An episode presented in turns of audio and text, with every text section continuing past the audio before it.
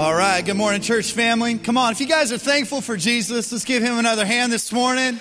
Good to be in church. Good to see you guys. I, I have not got to spoke uh, in a couple of weeks, and so it's good to be back in the saddle this morning. It's good to see everybody here. I might have some visitors in the house. So glad that you guys are here with us as well. Uh, before I get into the message this morning, I want to talk about a couple of things. First of all, we got candlelight coming up. Everybody say candlelight. And uh, look, I, have got to hear and see some of the things that the team's been working on, and, and I just want to tell you, it's always good. We always, uh, just the music and, and what the team's able to put together, it's always, it's always amazing. And, uh, and there's no exception to that this year, and you don't want to miss out. But you have to understand the reason why we do these services is not just for you, okay? Don't be offended by that. But the reality is, the reason why we do these services and we do so many of these services is because this is an, an, incredible opportunity for us to reach into our community and invite people that are not connected to the body of Christ, or more importantly, are people that don't know the true meaning of Christmas, the hope that is in Jesus. And so we just want to encourage you and challenge you, and Ricky will, will mention this again later on the service, that that this is a great time for you to hang out with family. This is a great time for you to come and enjoy your church family here. But this is more importantly a great time where you get to invite somebody that isn't here right now or hasn't been a part of a church for a long time or has never been in a church to be able to come and hear an eternal message that could change them forever. Uh, so I want to encourage you to do that. I also want to just mention real quick and brag on the people that came out yesterday to help with our Christmas mall. Man, it was an amazing, amazing day. Ricky will give you more details later on in the service. But I loved watching as families came in. I love the honor and the respect that we gave to these people and just how we protected them and how, you know, look, it's, it's a very humbling thing. I've been there at points in my life uh, where you have to ask for help and, and you're in a tough spot, you're in a tough situation. And so to see these families come in and to humble themselves and, and be willing to admit that, that they needed some help getting Christmas for their kids. But I love how our team and our, how our family just kind of wrapped them up in a place of safety and honor and respect. And I love seeing how people were praying. And there were a lot of different roles that were being accomplished from, from wrapping presents to, to people greeting to people going around and help them pick out stuff to people praying to, to security to people handing out food and, and all this stuff. And, and, and this is what i know. I know that it was a greater impact to the people that were here serving yesterday than it was even to the people that we gave christmas to and the reason why is this because there is nothing like being used by god to do something eternal for his kingdom. And you have not experienced life, you have not lived life until you have put yourself in a position where you have said, God, just use me. And when God uses you to bless somebody else, there is no better place than that. There's no better joy, there's nothing more fun, there's nothing more exciting, there's nothing more fulfilling than when you allow yourself to be used by God to do something greater than yourself, to bless somebody, to help somebody else. It reminded me of this, this portion of scripture and i'm going to read it out of the king james version because i love the way that this is phrased. It says this in 1 corinthians chapter 16 verse 15 i beseech you brethren how many are thankful we don't talk like this? Come on now. Okay i beseech you brethren ye know the house of Stephanas that it is the first fruits of achaia and that they have addicted themselves to the ministry of the saints I love that. Because the reality is this all of us, on, on, on one level or another, we, we probably have some addictions in our life. Okay, and I'm not even talking about the bad addictions that we may associate with, but I'm just talking about things that we get in a, a, pattern of doing every single day that we know we probably do too much of it. Some of us are addicted to Netflix. Like we got a problem. We need a support group, okay? The first the first step to recovery is admitting you have a problem, okay? Some of us are addicted to chocolate. We're the chocolate lovers out, all right? You're addicted, okay? All right? It can be a problem. Not too big of a problem, it can be a problem. All of us are addicted to something, but I love what Paul is saying here to this to these brothers and sisters that are saying we are completely committed. It says that they addicted themselves to the work of Jesus Christ. Just saying, I am willing. There is nothing more important than being used by you, God. At Christmas, I think about how God used Mary. Like, why did God use Mary? Because we know God's not up in heaven playing any, mini, money, mo with people. Like when God picks somebody, He picks them for a reason. There's, there's a purpose and a reason behind why He picks people. And so when you look at Mary, why, why did He why did he pick Mary? Well, I want, I want to talk through some misconceptions about Mary. Okay, depending on how you were raised around church, you, you might have been bought into some, some misconceptions because not once in the Bible does it say that we should worship Mary. Not once. Not once did it say that, that Mary was without sin or perfect. Not once. God, the Bible never said that. It never said that, that she was like God. Not once did it say that. In fact, the only thing that was, the, the main thing that was special about Mary was that she was completely ordinary. And the reason why that's so special is because when God takes an ordinary person and does something extraordinary through them, that is something amazing. That is something special. And that was exactly who Mary was. She was ordinary. God didn't pick Mary because she was well educated, because she wasn't. God didn't pick Mary because she was wealthy, because she was poor.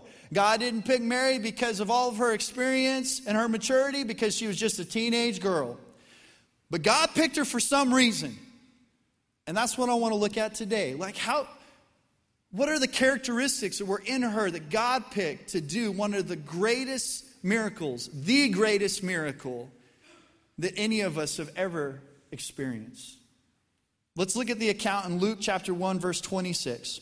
It says, In the sixth month of Elizabeth's pregnancy, God sent the angel Gabriel to Nazareth, a village in Galilee, to a virgin named Mary. She was engaged to be married to a man named Joseph, a descendant of King David.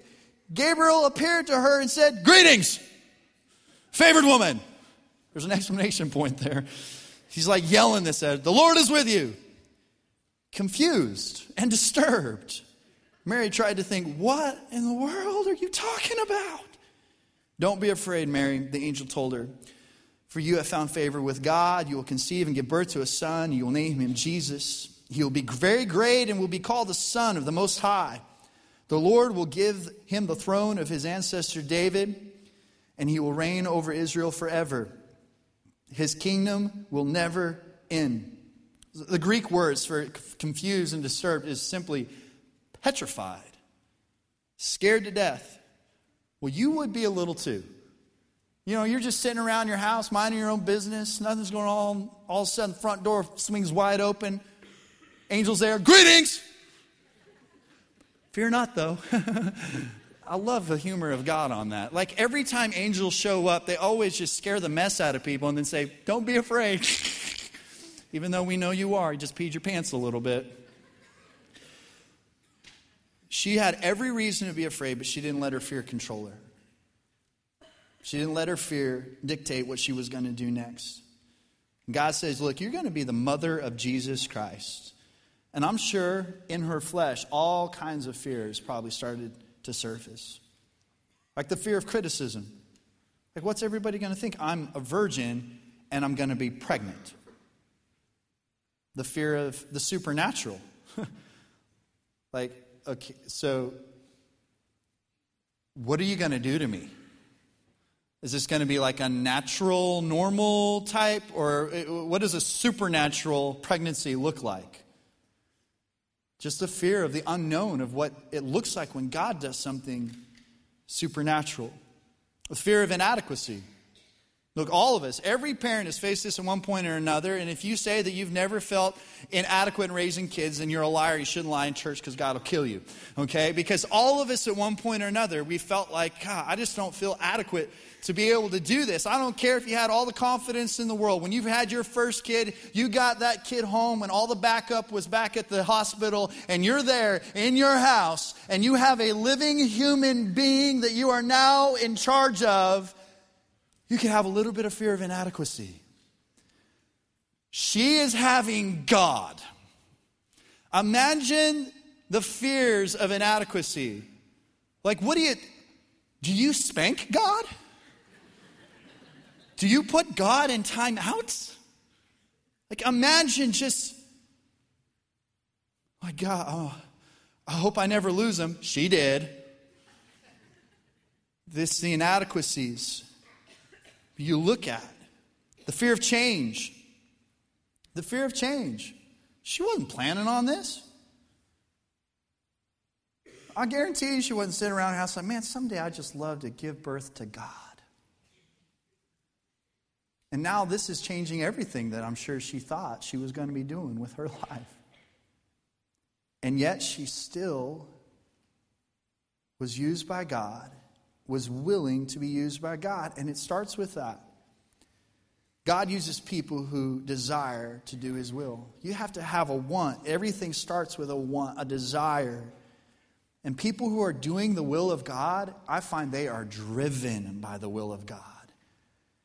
Because they get to a point in their life where they realize nothing is more important, nothing is more satisfying than doing the will of God.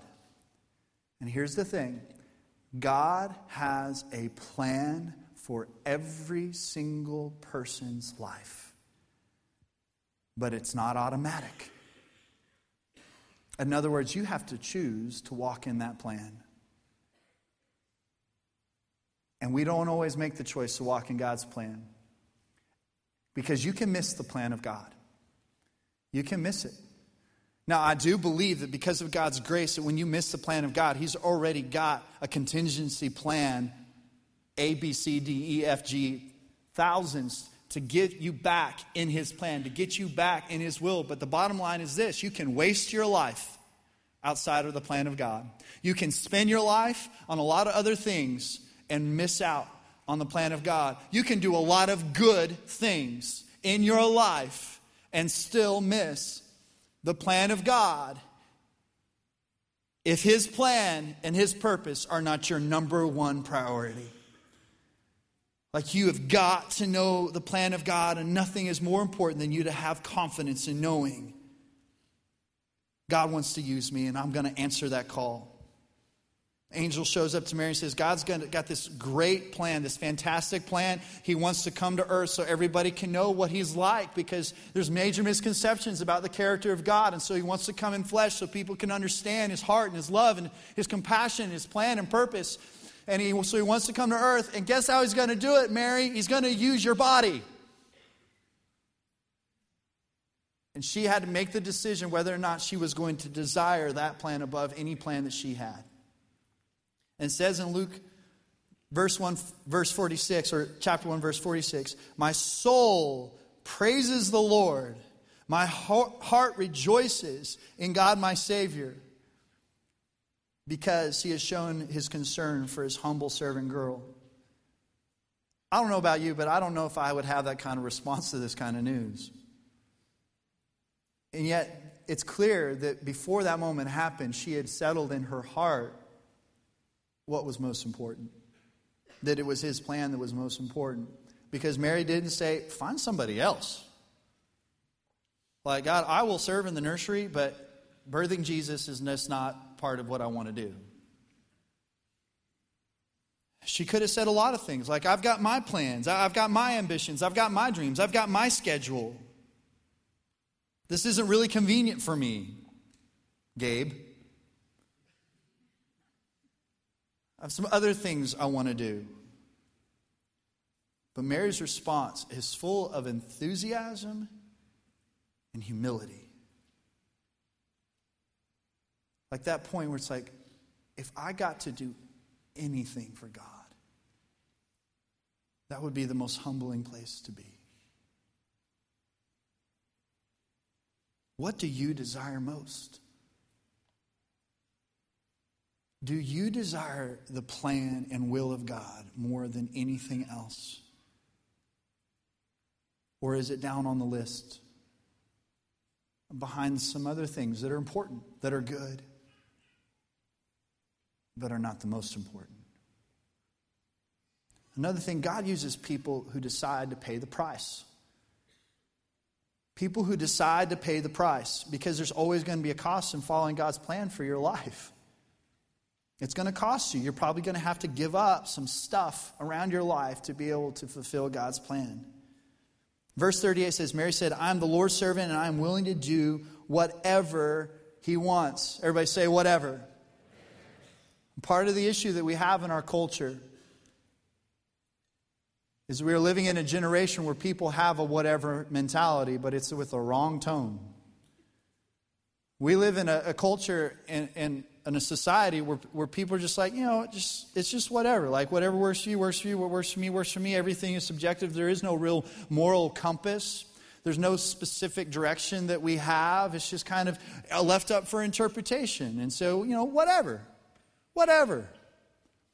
I think God is, is desiring to have a people that say whatever, but with a completely different tone that says, whatever God. I will do anything. I will do whatever you ask me to do. But here's the thing those are very scary prayers. They are dangerous prayers. Like, God, I'll do. I'm willing to do whatever. Because we're scared, like, what is that going to mean? And from time to time, God will ask you to do something so crazy and outlandish, like sell everything, it's time to move to Djibouti, Africa.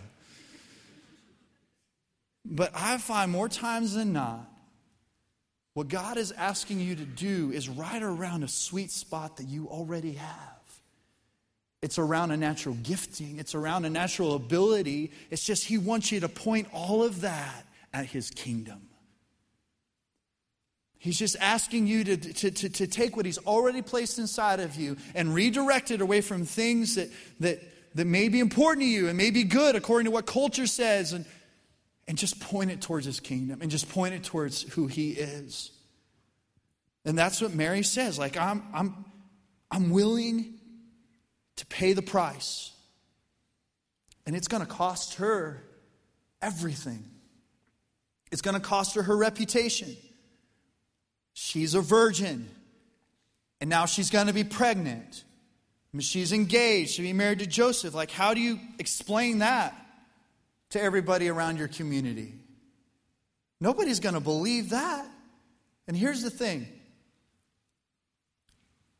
Jesus was 30 years old. As far as we can tell, according to Scripture, Jesus was 30 years old before he did one miracle that substantiated his claim to being the Messiah. 30 years of people raising their eyebrows at Mary, questioning her character, questioning her integrity, questioning how this whole thing came about. 30 years. And then Jesus does his first miracle, and they're like, oh, our bad. Sorry. I guess, oh, he, oh, he is. Okay.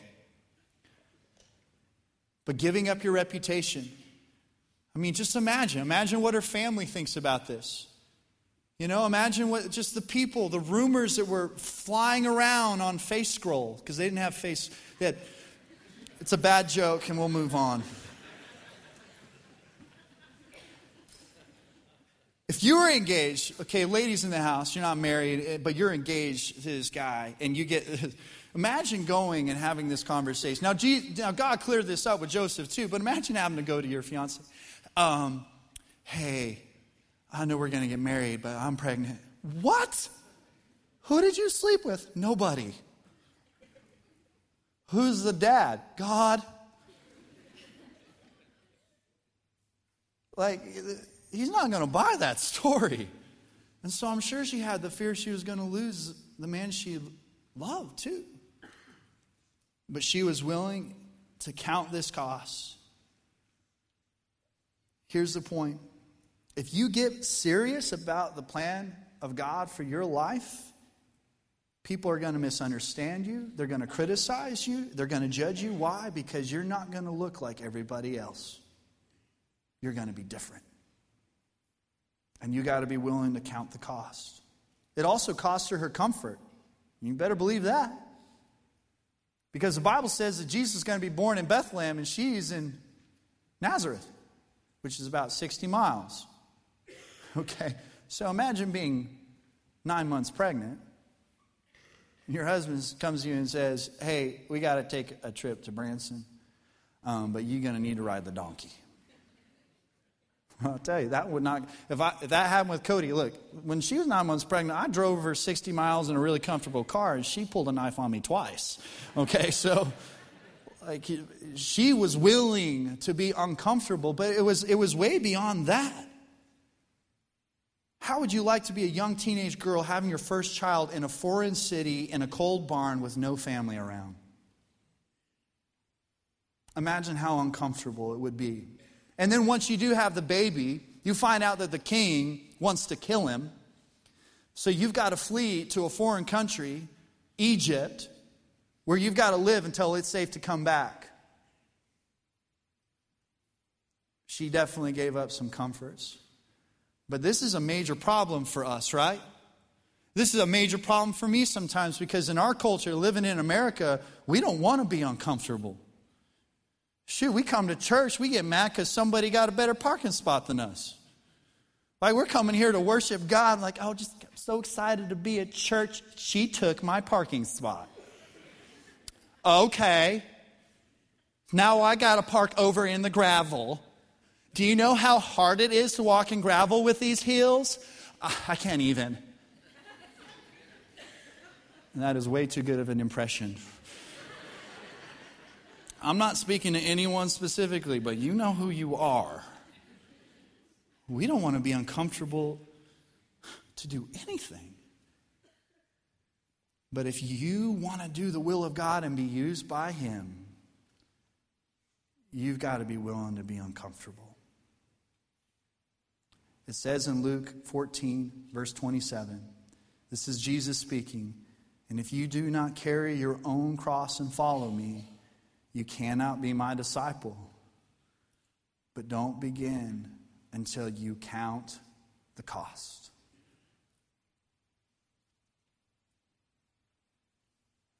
If you've ever carried a cross before, it's very uncomfortable. But he's not speaking of a literal cross, he's just speaking of the world will be in opposition to the things of God your own flesh will be in opposition to the things of God. If you want to follow His will, you're going to have to get uncomfortable. But the rest of this verse, it says, don't do it unless you count the cost. But here's the amazing thing about this because a lot of times, if you're masochistic, you think, that's right, I've just got to be willing to be miserable for God. I'm just, life's going to stink, but it's, it's for you, God. That is not what he's saying because there is an exchange that happens when you count the cost. And the exchange is this you trade momentary happiness for everlasting joy and peace. You trade things that are very temporary and empty and unfulfilling for a life filled with adventure and excitement and fulfillment. Not easy, painful, uncomfortable, costly, but the best. There's nothing like it. What are you willing to give up in order to be used by God? Because some of you, you may need to give up some stuff. Some of us need to give up some habits that we have. Some of us might need to give up some relationships that are not building us up in the things of God, but they're tearing us down. And some of us may have good friends that aren't godly friends, and that's okay. But you got to have some godly friends that are going after the things that you're going after to encourage you and to strengthen you. Some of us may need to give up some dreams that we have to get God's dreams. We might need to give up our ambitions and our goals and our plans and our finances and trust in God that He supplies all of our needs according to His riches and glory. What are you willing to give up to be used by God? Number three, God uses people who walk by faith. People that walk by faith, and this is difficult, you know, because you're talking about things you're not always going to see, you're not always going to be able to touch.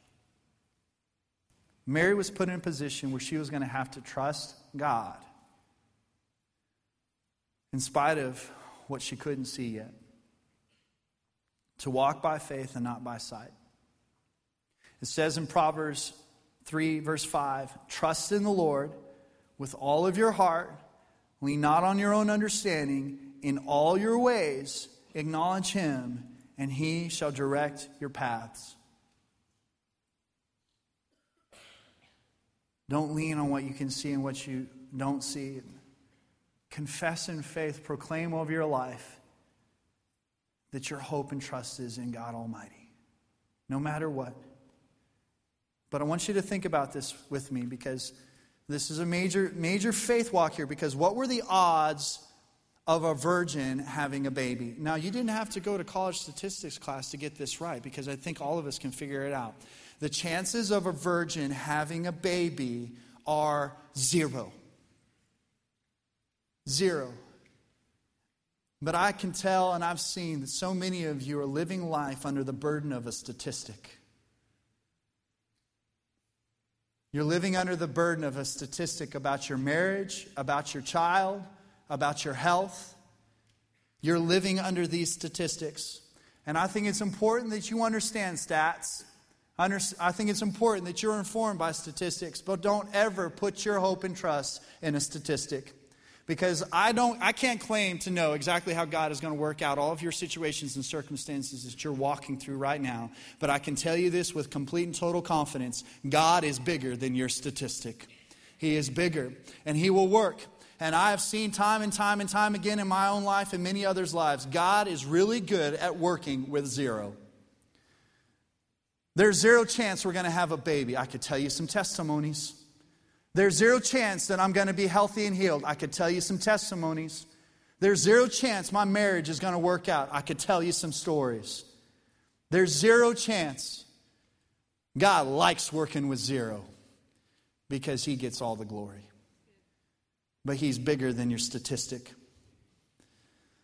I don't want us to learn from Mary because he, she figured this out. I guarantee you, this though she didn't figure out in that moment, she figured that out earlier on. This is a lifestyle for her. She walked in this place of choosing to walk in faith, speaking in faith. There comes this crucial point because now the information has been given, and Jesus or and Mary has to make the decision. How am I going to respond?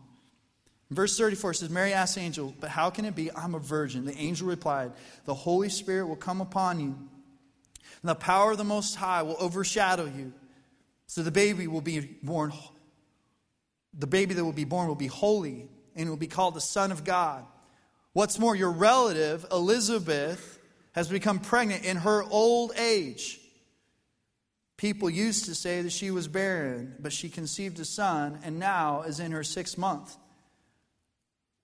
For the word of the Lord will never fail, because there was prophecy about all this stuff happening. And Mary said, Behold, I am the servant of the Lord. Let it be to me according to your word. I think there's a lot you can learn with this, and with the different places that you look to to be a person of faith. That when you're faced with bad odds and horrible statistics, where do you turn? Where do you find your faith? How is your faith stretched? First, you have to look within you. Now, when I say look within you, I'm not saying like You've got to trust the force inside of you. So, all you Star Wars geeks can just chill out. I'm not saying that. Uh, but what I am saying is this God has given you His Holy Spirit. And just like God poured His Holy Spirit out on Mary, when you become a Christian, God gives you His Holy Spirit. And when you have His Holy Spirit, you have His presence walking with you every day. And there's a mystery about this, and it's a big deal. But all of a sudden, there's a, there's a resource available to you that gives you clarity, that gives you confidence, that gives you perspective, that gives you energy, that gives you peace, that gives you joy. His name is the Holy Spirit. He is a great counselor and the helper. And when you're in a place where you're facing the stats, you've got to look to Him Look to the Holy Spirit and how He wants to move and work in your life. Number two, you've got to look around you. You got to look around you because the, the angel made sure to mention to her that her cousin Lizzie was going to have a baby too. But this is a cool thing about this. Elizabeth, most Bible theologians believe that Elizabeth was in at least her 60s when she conceived. Okay? Now, this is another interesting portion of this, and obviously you, you've got to judge the source. But there are portions of Islam that believe that she might have actually been in her 80s when she conceived. And I love the picture of this up in heaven, right? The angels come to God and say, All right, we know the plan. This is going to be awesome. So you got John the Baptist, and he's going to come down. He's going to prepare the way for Jesus, okay? And then Jesus is going to come. So who are the people we're, going to use for this? I know, I know. Let's do this. Let's use an older woman and let's use a really young girl. And God's like, Nah, let's use somebody who's ancient and a virgin. Drop the mic, walked off the throne. Because you have these two people that are in an impossible scenario together. You see, God has a purpose, He had a plan for your life, but He also has a person for your life. Because some of you are sitting around in this room right now believing the lie of the enemy that you're the only one that knows what it feels like to go through what you're going through. And that is a lie from me. It's one of the greatest lies of the enemy is that you are alone. You're alone in your sin. You're alone in your circumstance. You're alone in the situation. You're alone in your stat, which makes no sense because you wouldn't have a stat unless there was a lot of people that went through the same thing.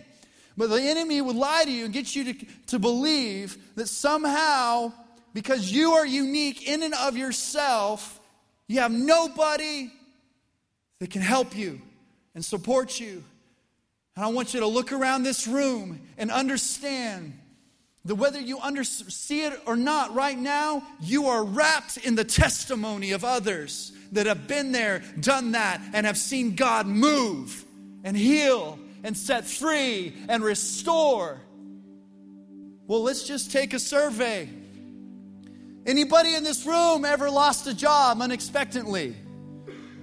Some of you don't want to raise your hand because you get fired a lot and you don't want to admit to that. But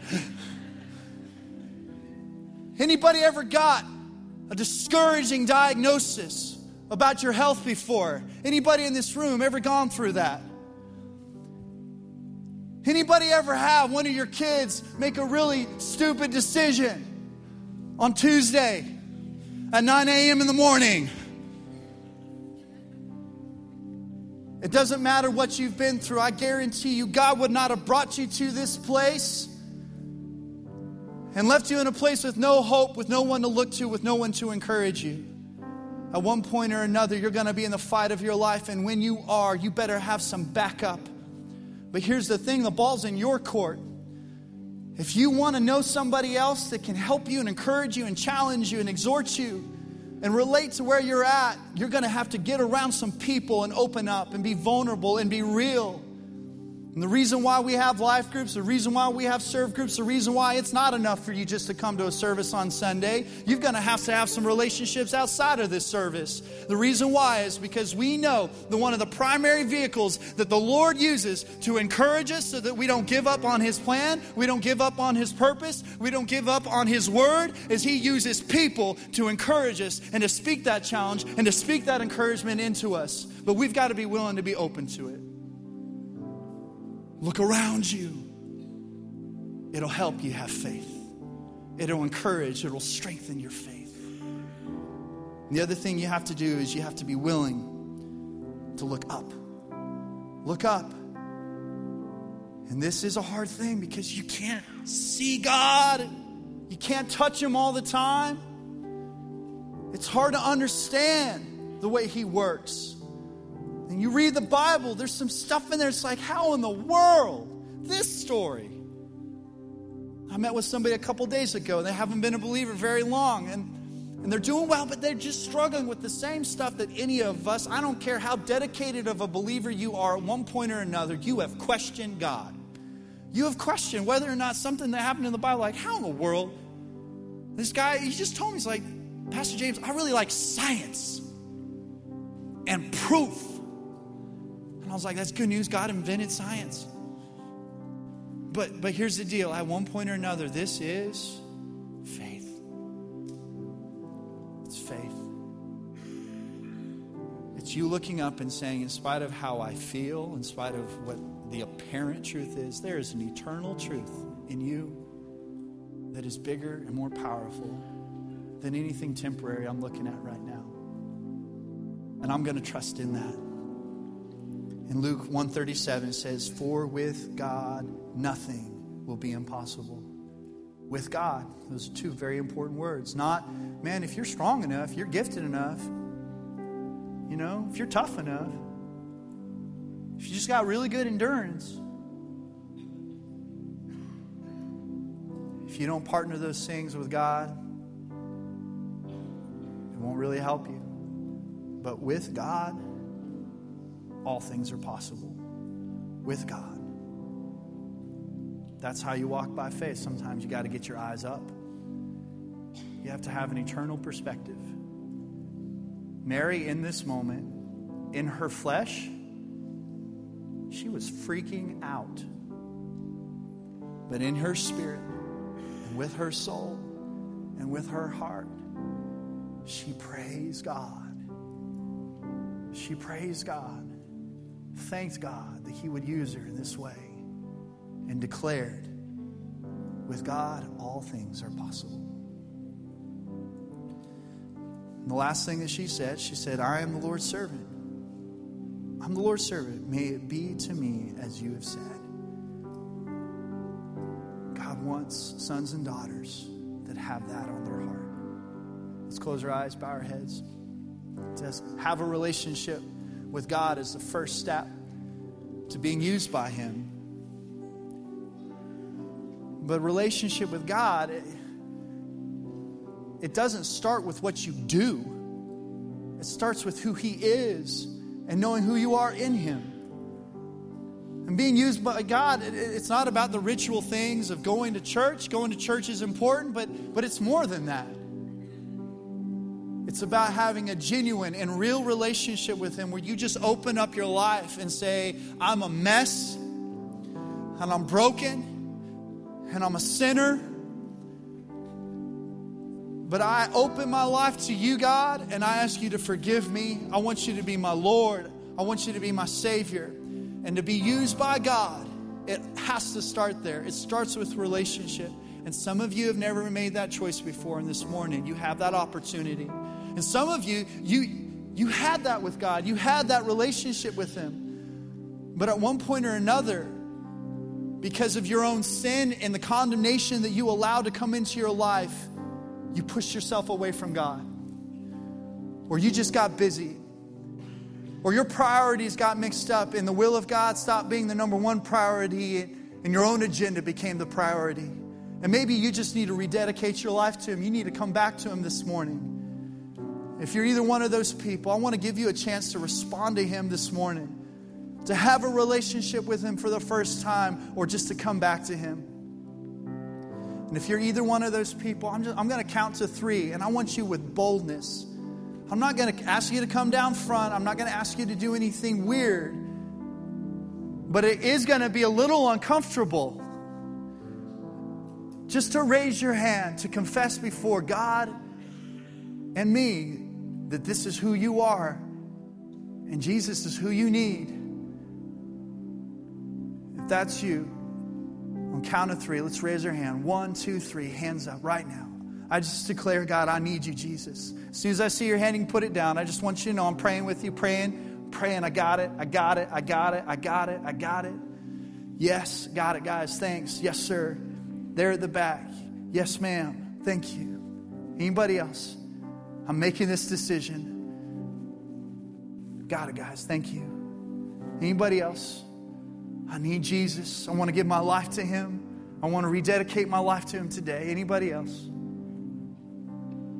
Okay. We had quite a few hands raised. Let's just talk to God. Every person raise your hand. you can make a personal, private decision right there in your chair to follow Jesus. You need to go public with this. At one point or another, you need to tell somebody. You need to tell somebody. The best way to go public with the decision to follow Jesus is water baptism. You'll have a chance to do that here in a few weeks here at our church. But right there in your chair, just talk to God. Say, God, I'm a sinner. I can't save myself. I don't want to pretend anymore. I can't do it on my own. I need you. And I don't have a whole lot of faith, but what amount of faith I have, I'm, I'm putting it in your hands, and I believe that you sent your son Jesus to die on the cross for my sins. You defeated my sin in the grave. You defeated gra- the grave and death. You rose again. Jesus, I want you to have control. I want you to be my Lord. I want you to be my Savior. And I want to live for you. I want to walk in your will, God. I want to know what it means to walk in your purpose. I want to understand as much as I can the vastness of your love and your grace and your mercy. Be my Lord and Savior. Be the best friend I'll ever have. And for us as a body of believers, Lord, as a church, please, God, don't let us get caught in the fray of schedule, of culture, of life, forget our first purpose, and forget what we are created for and that's to glorify you. It's to build your kingdom. It's to be your sons and daughters. It's to grow in intimacy with you every day. Help us keep that at the top of our list of what we're aiming at. And we know that if we will do that, if we won't lean on our own understanding, but in all of our ways acknowledge you, you will make our path straight. We thank you for that promise. It's for your glory, it's for your kingdom, it's for souls, it's for you. In Jesus' name, amen. Amen. We had several people that raised their hands to get right with Jesus. Let's give them a hand. Let's give God some praise in this place for what He did this morning.